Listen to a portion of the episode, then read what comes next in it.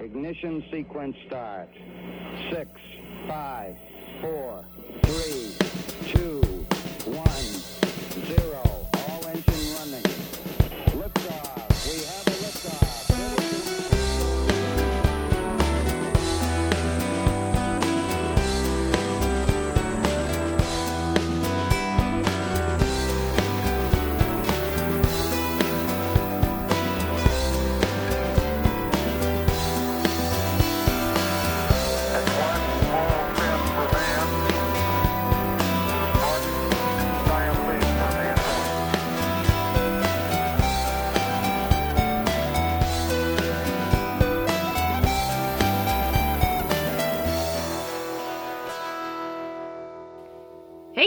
och varmt välkomna till Slottsskogsobservatoriets poddsändning Slottspodd.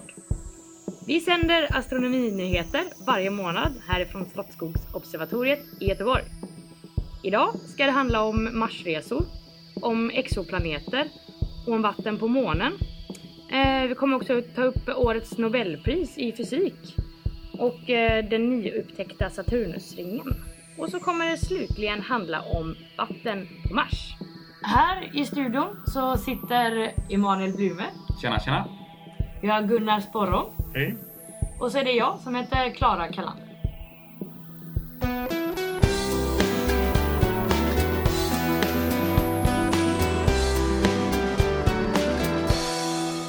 Vi ska börja med dig Gunnar som eh, ska berätta om Marsresor. Ja, det är ju så. Ni har säkert hört talas om det att eh, man vill resa till Mars. Och eh, att det, ska vara, att det kommer bli lite bekymmersamt, det känner nog alla till. En av saker, sakerna som är ett stort bekymmer är ju strålningen ifrån yttre rymden i form av kosmisk strålning. Mest är det väteatomer med väldigt hög fart, eller atomkärnor av väte med väldigt hög fart som bombarderar oss från alla håll. Även en del tyngre ämnen såsom eh, till exempel järn, som eh, med nära ljushastigheten bombarderar hela solsystemet.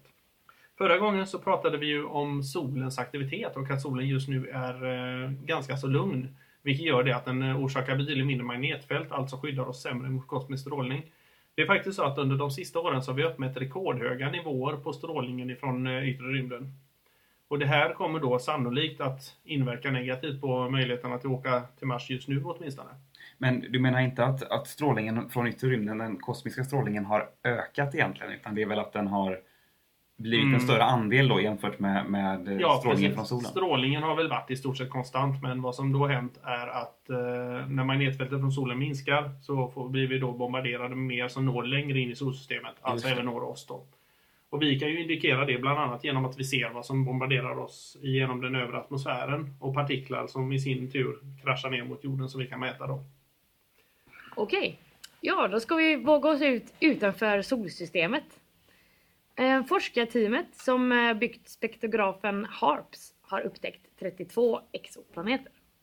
Eh, Stephen Udry, eller något i den stilen, portugisisk, portugisiskt namn skulle jag tro, som meddelade de nya resultaten säger att HARPS är ett unikt instrument och perfekt för att upptäcka främmande världar. Alltså ganska häftigt. Eh, hemligheten bakom detta är då att man kan mäta hastigheter med en precision på 3,5 km i timmen. Alltså ungefär lika snabbt som du går Emanuel. Detta gör att man kan mäta en stjärnas påverkan eh, från en eventuell exoplanet eh, med denna så kallade radialhastighetsmetoden. Ja, Harps-konsortiet, de var mycket noga i sitt urval av stjärnor. Eh, och de har haft flera delprojekt. Eh, med syfte då att hitta planeter runt solliknande stjärnor. Även dvärgstjärnor med låg massa och stjärnor med låga halter av tunga grundämnen. Eh, lägre än, än vår sol i alla fall. Antalet kända exoplaneter runt stjärnor med låg massa, så kallade M-dvärgar. De har ökat då. Med hjälp av HARPS. Och bland dessa så har man funnit en mängd superjordar. Eh, och några stycken jätteplaneter som utmanar gällande teorier om planetbildning faktiskt. Vad är en superjord? Eh, det är en jord som kanske har en massa gånger 20, jorden, eh, 20 gånger jordens massa ungefär. Okej, fast det är liksom en, en stenplanet fast den är större. Typ. än, än jorden ja, precis. Okej. Ja. Mm. Eh, Men vi får följa de här resultaten när de offentliggörs om, om någon månad eller så. Lätt att vi ska. Yes. Jag kommer nu att ta upp en fortsättning på en av nyheterna vi hade i förra programmet. Nämligen den om eh, L-cross-försöken om eh, att hitta vatten på månen. L-cross står det ju för, för den som behöver fräscha upp sitt minne, för Lunar Crater Observation and Sensing Satellite. Och är ett projekt som eh, syftar till att hitta framförallt vatten på månytan. Genom att sända en raketprojektil ner till ytan från en satellit som går runt, runt månen. Det som har hänt sen sist är att den här raketprojektilen har skickats ner till månytan.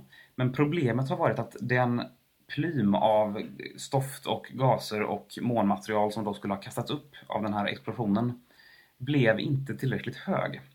Man hade räknat med ungefär 10 kilometers, en, 10, en plym på ungefär 10 kilometer. Och det viktiga med det här var, var då att den skulle nå tillräckligt långt upp för att bli eh, solbelyst. Troligtvis blev plymen inte högre än ungefär en och en halv kilometer vilket har gjort att det har varit väldigt svårt att observera den. Det finns dock en del observationer kvar som inte har färdigbehandlats. Till exempel har Hubble-teleskopet tagit bilder som inte är eh, levererade än. Vi kommer här på Slottsbåda att återkomma till L-Cross-projektet så fort vi har fått reda på mer i frågan. Under tiden så kan ju Gunnar berätta lite om ett betydligt mer lyckat projekt för att få fram eh, vetenskap om vatten på månen. Just det. Det är ju faktiskt så att det är ju inte bara det här projektet som håller på och analyserar eh, månens yta. Utan vad man har eh, sysslat med under ett par månader nu så är det faktiskt en indisk rymdsond som har gått i omloppsbana runt månen och studerat den med spektroskop. Det vill säga den har tagit eh, ljuset och delat upp i regnbågens alla färger för att kolla närmare på eh, vad, vad som finns eh, i ytan på månen. Och vad man kommit fram till är något som man misstänkt ganska länge, eller flera forskare har misstänkt. Det har inte varit allmänt eh, accepterat kanske, men eh, många forskare har tänkt att det borde finnas som sagt vatten på månen. Och vad man nu upptäckt är att ju närmare polerna man kommer, det vill säga ju mindre solbelysning man har på ytan, desto mer procent vatten har man hittat. Och just nu så finns det ju en rymdsond då som heter eh, Chandrayaan som kör i omloppsbana runt månen. Som eh, har tagit massa, spektra och faktiskt konstaterat att det finns vatten i ytskiktet på månytan. I alla fall uppbunden mineraliserat som du nämnde då Emanuel. Ordföranden i Indian Space Research Organization som heter eh, Medhavan Nair som jobbar i Indien och sysslar med det här projektet. Han har konstaterat det att det är definitivt möjligt att utvinna vatten ur eh, månytan. Siffrorna som vi har hört är däremot kanske inte riktigt så imponerande för att det rör sig om storleksordningen ungefär en liter vatten per kubikmeter mångrus. Det vill säga det krävs ganska mycket för att vi ska kunna få så pass mycket vatten så att det är användbart i praktiska göromål som att bygga en bas på månen. Men det finns trots allt vatten. Det låter väl ändå ganska mycket tycker jag, en, en liter per kvadrat eller kubikmeter. Det känns ändå... Det är ju inga mikroskopiska massor. Nej, det är det ju inte. Det är som sagt klart mätbart, men eh, tänk då att man bygger en bas och så behöver varje människa storleksordningen 3-4 liter per dygn. Det innebär att vi måste alltså mm, torka ut 3-4 kubikmeter, eh, eller storleksordningen eh, kanske en 20 ton grus som ska torkas ut varje dygn. För att köra en tvättmaskin liksom. Ja, det Eh, Ja, ja precis. Så man kan ju tänka sig att det är... Så det vållar vissa problem, men det finns där ändå. Och det Mm, bara det är imponerande. Sen har jag hört om de här köldfällorna som man kallar det också. Det här med att till exempel vid månens, vid, vid polerna, att det finns ganska djupa kratrar där Mm. solen aldrig kommer åt och lyser. Och att det då, för det här har man sett till exempel på Merkurius. Mm. Och man tänker då att det skulle kunna vara likadant på månen. Att när, när kometer har slagit ner på månen genom åren så har vatten kastats ut över ytan. Men den har, det har av, avdunstat ganska snabbt då i och med solinstrålningen. Mm. Men i, de här, i just de här djupa kratrarna så har solen aldrig kommit åt. Vilket innebär att det skulle kunna ackumuleras, samlas, samlas vatten då. Precis. Som man har sett att det har gjort på Merkurius. Och det hade ju varit intressant alltså. Det är ju det vi hoppas på Elcross. Att vi ska kunna hitta eh, faktiskt sådana ansenliga mängder så det faktiskt börjar bli värt att eh, prospektera på det. Just det. Och där ska jag passa på att nämna en sak. För jag hörde i veckan faktiskt så hörde jag det att man har gjort mätningar nere på, det läste jag i New Scientist förresten, att man gjort eh, mätningar i en krater som är på sydpolen på månen.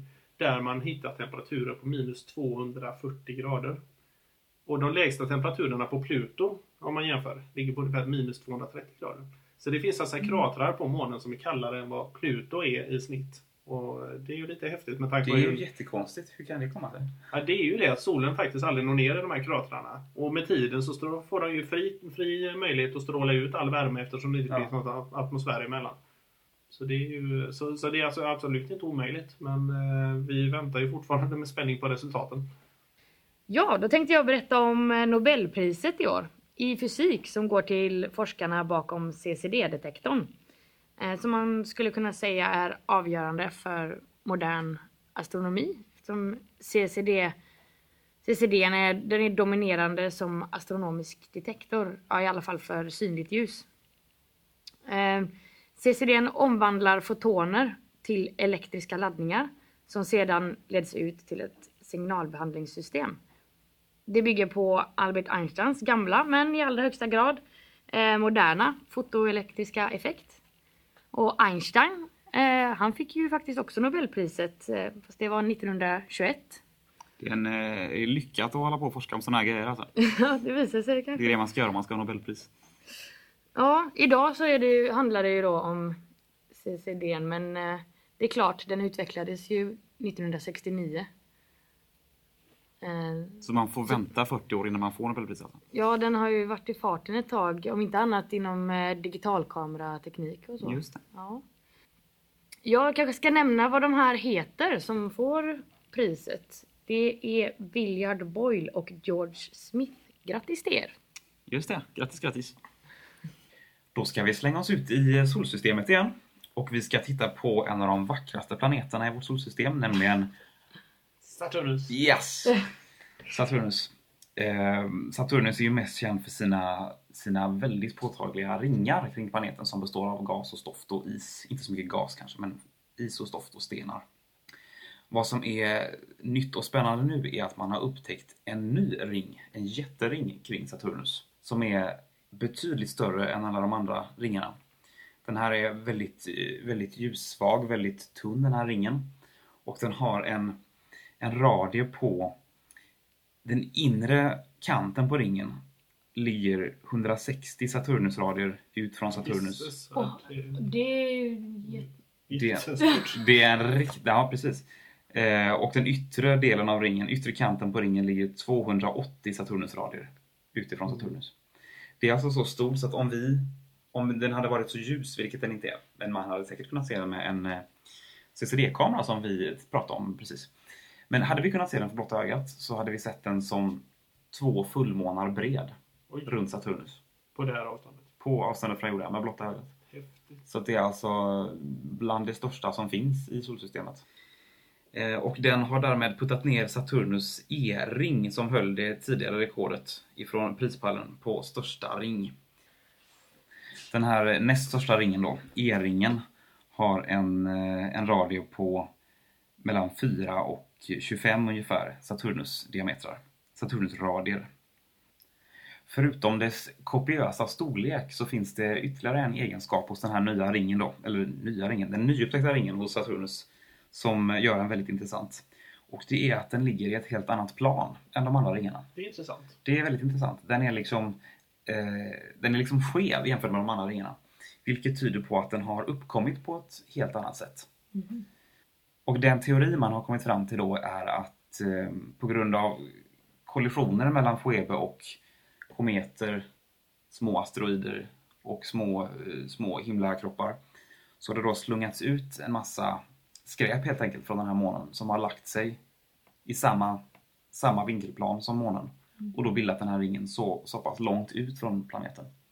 Den här nyupptäckta ringen skulle också kunna vara lösningen på ett annat mysterium angående Saturnus månar. Nämligen Saturnusmånen Japetus. Som har den lite roliga egenskapen att den är eh, väldigt ljus på ena sidan och kolsvart på andra sidan. Det skulle då kunna förklaras med att den har passerat igenom det här utslungande materialet som utgör den här ringen och därmed smutsats ner på ena sidan, men inte på andra. Det tillkommer ju då att, att Japetus och Phoebe har motsatta banor. De roterar runt Saturnus åt varsitt håll, vilket då skulle förstärka den här effekten. Och avslutningsvis kan man ju säga det att eh, det är ju inte helt omöjligt att eh, den här ringen kanske inte är den största. Vi kanske kommer att hitta ännu fler, ännu större ringar kring även andra planeter. Vi vet ju idag att eh, alla gasjättarna i solsystemet har ringar. Som man har upptäckt då allt eftersom åren har passerat. Så att det är ju mycket möjligt att man hittar någonting ännu mer spännande. Det är som det brukar inom astronomin då, helt enkelt att ju bättre teleskop vi får, desto mer ser vi. Precis. Så ju äldre man blir desto roligare får man. Exakt. Helt rätt tänkt. Ja. ja. Vi har ju pratat mycket om vatten idag. Och jag tänker faktiskt fortsätta på vattentemat. Nämligen vatten på Mars. Ja, ni har ju säkert alla hört att eh, vatten på Mars har man letat efter länge. Fruset vatten har man faktiskt hittat på Mars i omgångar på olika sätt. Och nu har vi hittat ett nytt tecken på eh, vatten på Mars, nämligen kratrar som är inte jättedjupa utan ganska grunda men som ändå har uppvisat vatten eh, i botten. I flytande form alltså? Nej, Inte, utan okej. tyvärr i Mm. frusen form. Men däremot så det är så att en eh, dam vid namn Shane Byrne i, från University of Arizona i Tucson hon har berättat det att eh, deras forskningsprojekt har eh, visat, de har fotograferat av Marsytan med den här eh, Mars Reconnaissance Orbiter, eller vad den heter, som går runt nu och fotar Mars. Och eh, de har fotograferat eh, november förra året och sen in fram till mars i år så har de eh, tagit bilder på områden där de fotograferat samma eh, ställe flera gånger. De har upptäckt ljusa fläckar, alltså små kratrar som är ljusa i botten. Och sen när man fotograferat dem några månader senare så har det här ljusa försvunnit. Inte 100% men eh, till största delen. Det vill säga vad vi misstänker att vi har här i vatten som då eh, frystorkar, alltså avdunstar i, under minusgrader. Och eh, det är klart, det här är inget 100% bevis. Men däremot så har man då på en av de här kratrarna som varit tillräckligt stor då som man kunnat eh, köra spektrograf och fotografera av spektrat där nere och konstaterat att det faktiskt rör sig om vatten. Och det här är ju lite spännande. För att eh, det indikerar ju det att den här eh, stackars eh, Viking 2-sonden som var nere och rotade på Marsytan. Hade den hamnat på rätt ställe och grävt, eller kanske rent av bara grävt ungefär två decimeter djupare. finns ju faktiskt en chans att den hade kunnat hitta vatten. För att det här, de här, den djupaste av de här kratrarna är inte mer än ungefär en och en halv meter djup. Så att det är alltså väldigt ytligt vatten som i, i sin tur tyder på att det kanske rent av har funnits flytande vatten så sent som för bara några tusen år sedan på Marsytan. Och det var nyheterna. Nu ska vi berätta om vad som händer på stjärnhimlen i november månad. Alltså nästa månad.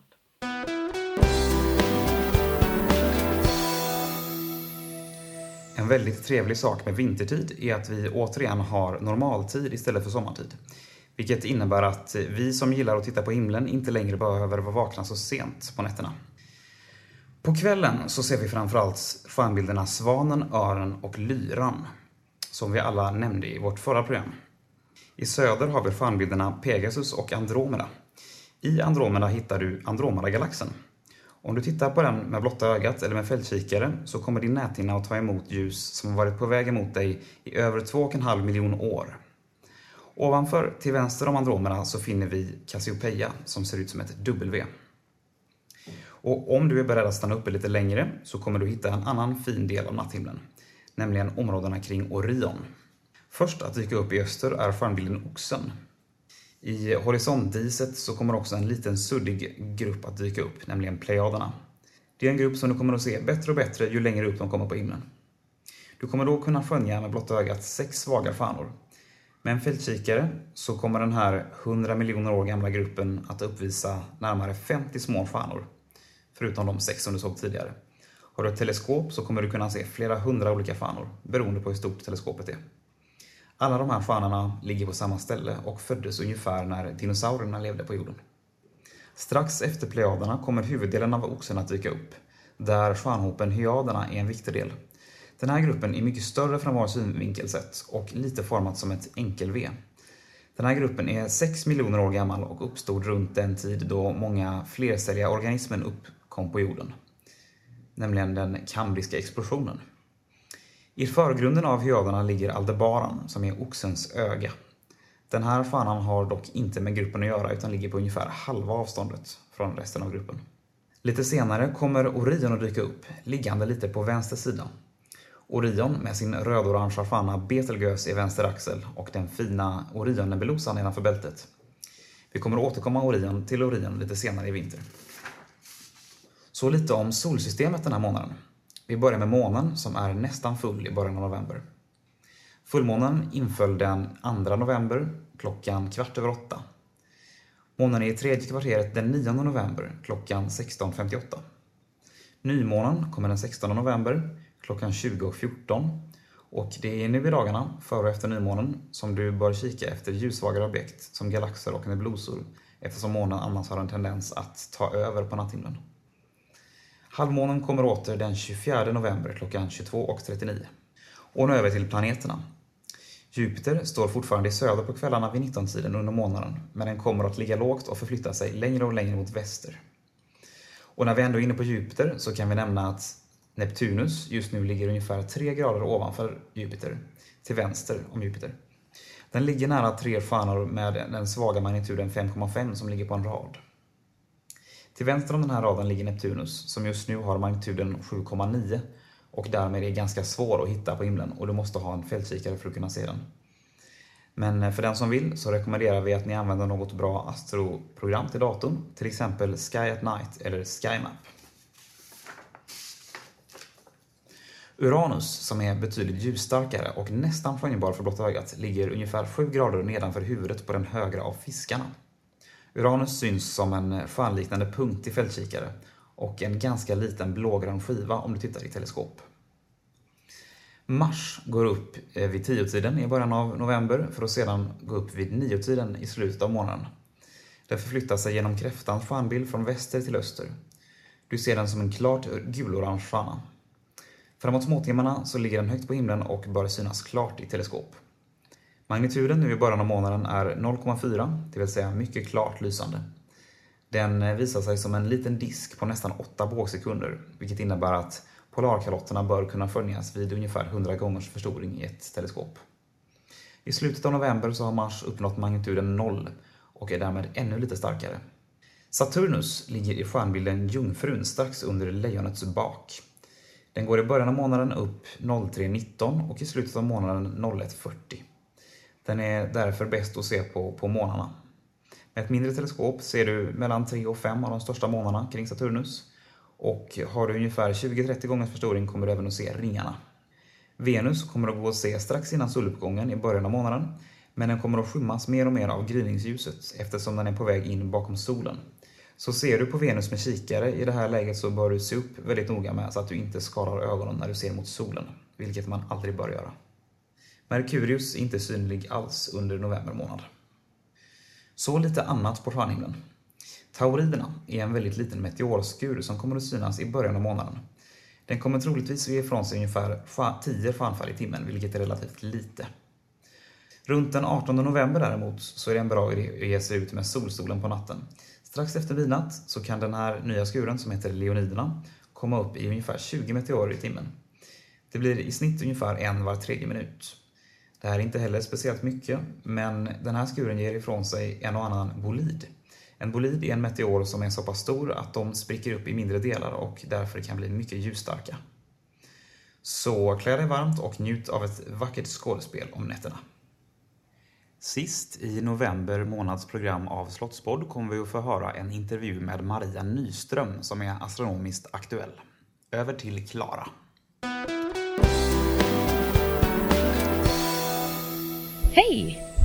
Jag står här på Chalmers och har precis lyssnat på ett eh, föredrag av Maria Nyström som är professor i design för hållbar utveckling.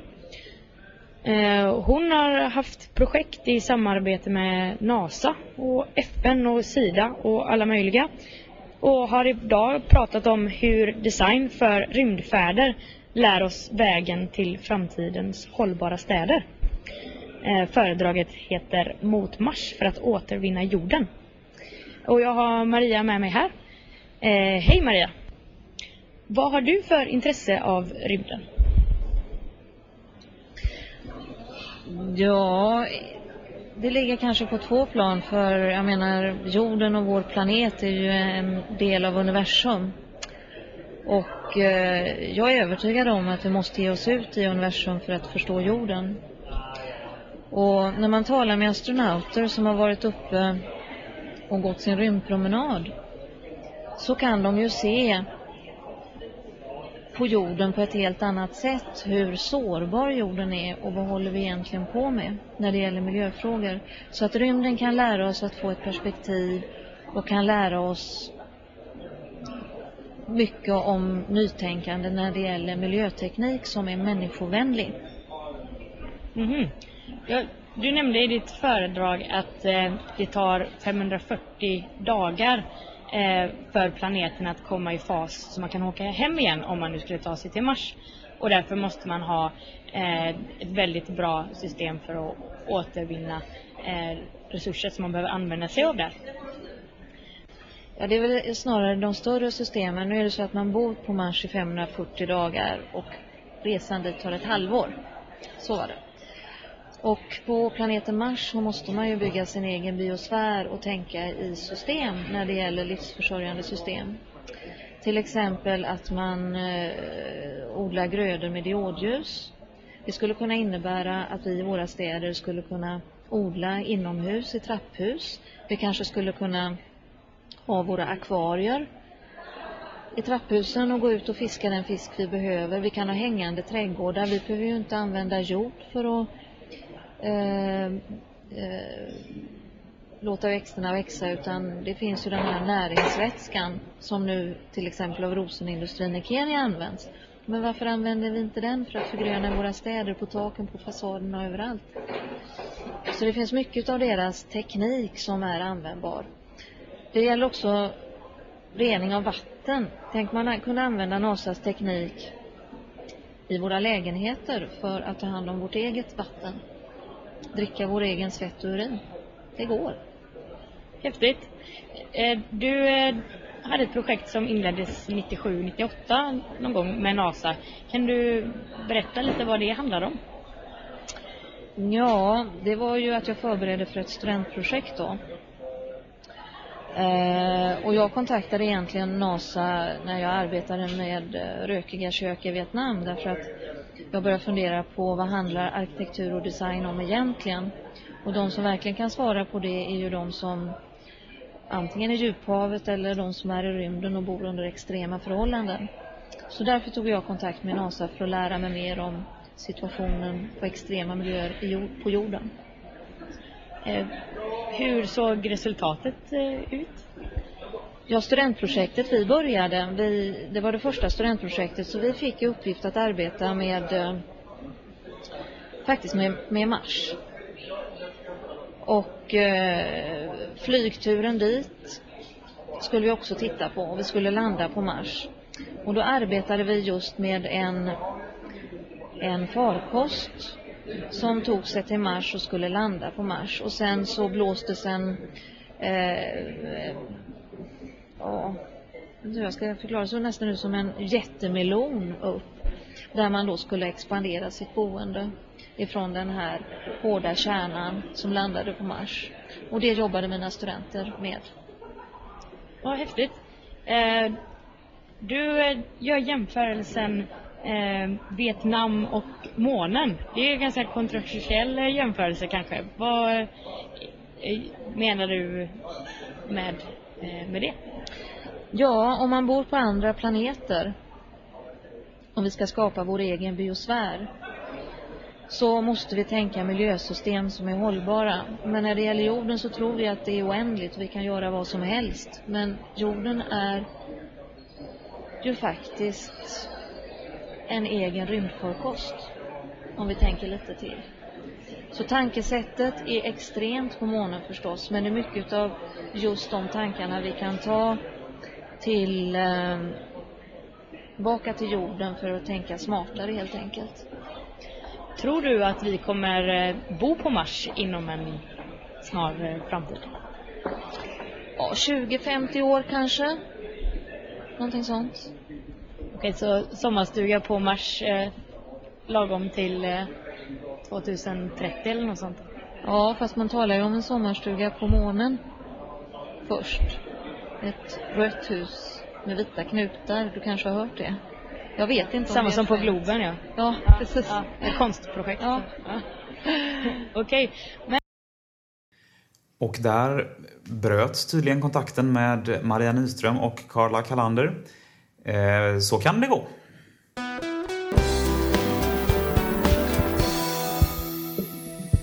Du har lyssnat på Slottspodd som är en astronomisk poddradiosändning från Slottsskogsobservatoriet i Göteborg.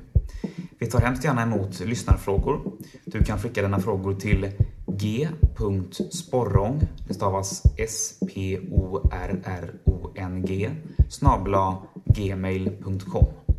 Observatoriet har öppna visningar för allmänheten den 11, 18, 25 november och den 2, 9 och 16 december, alla klockan 19.00. Vi har dessutom ett föredrag om kosmos och musik eh, den 14 november klockan 13 och den 21 november, också klockan 13, så har vi en astronomisk vernissage. Hemskt välkommen till oss på Observatoriet och vi hoppas på att du lyssnar även nästa månad. Klara Fria!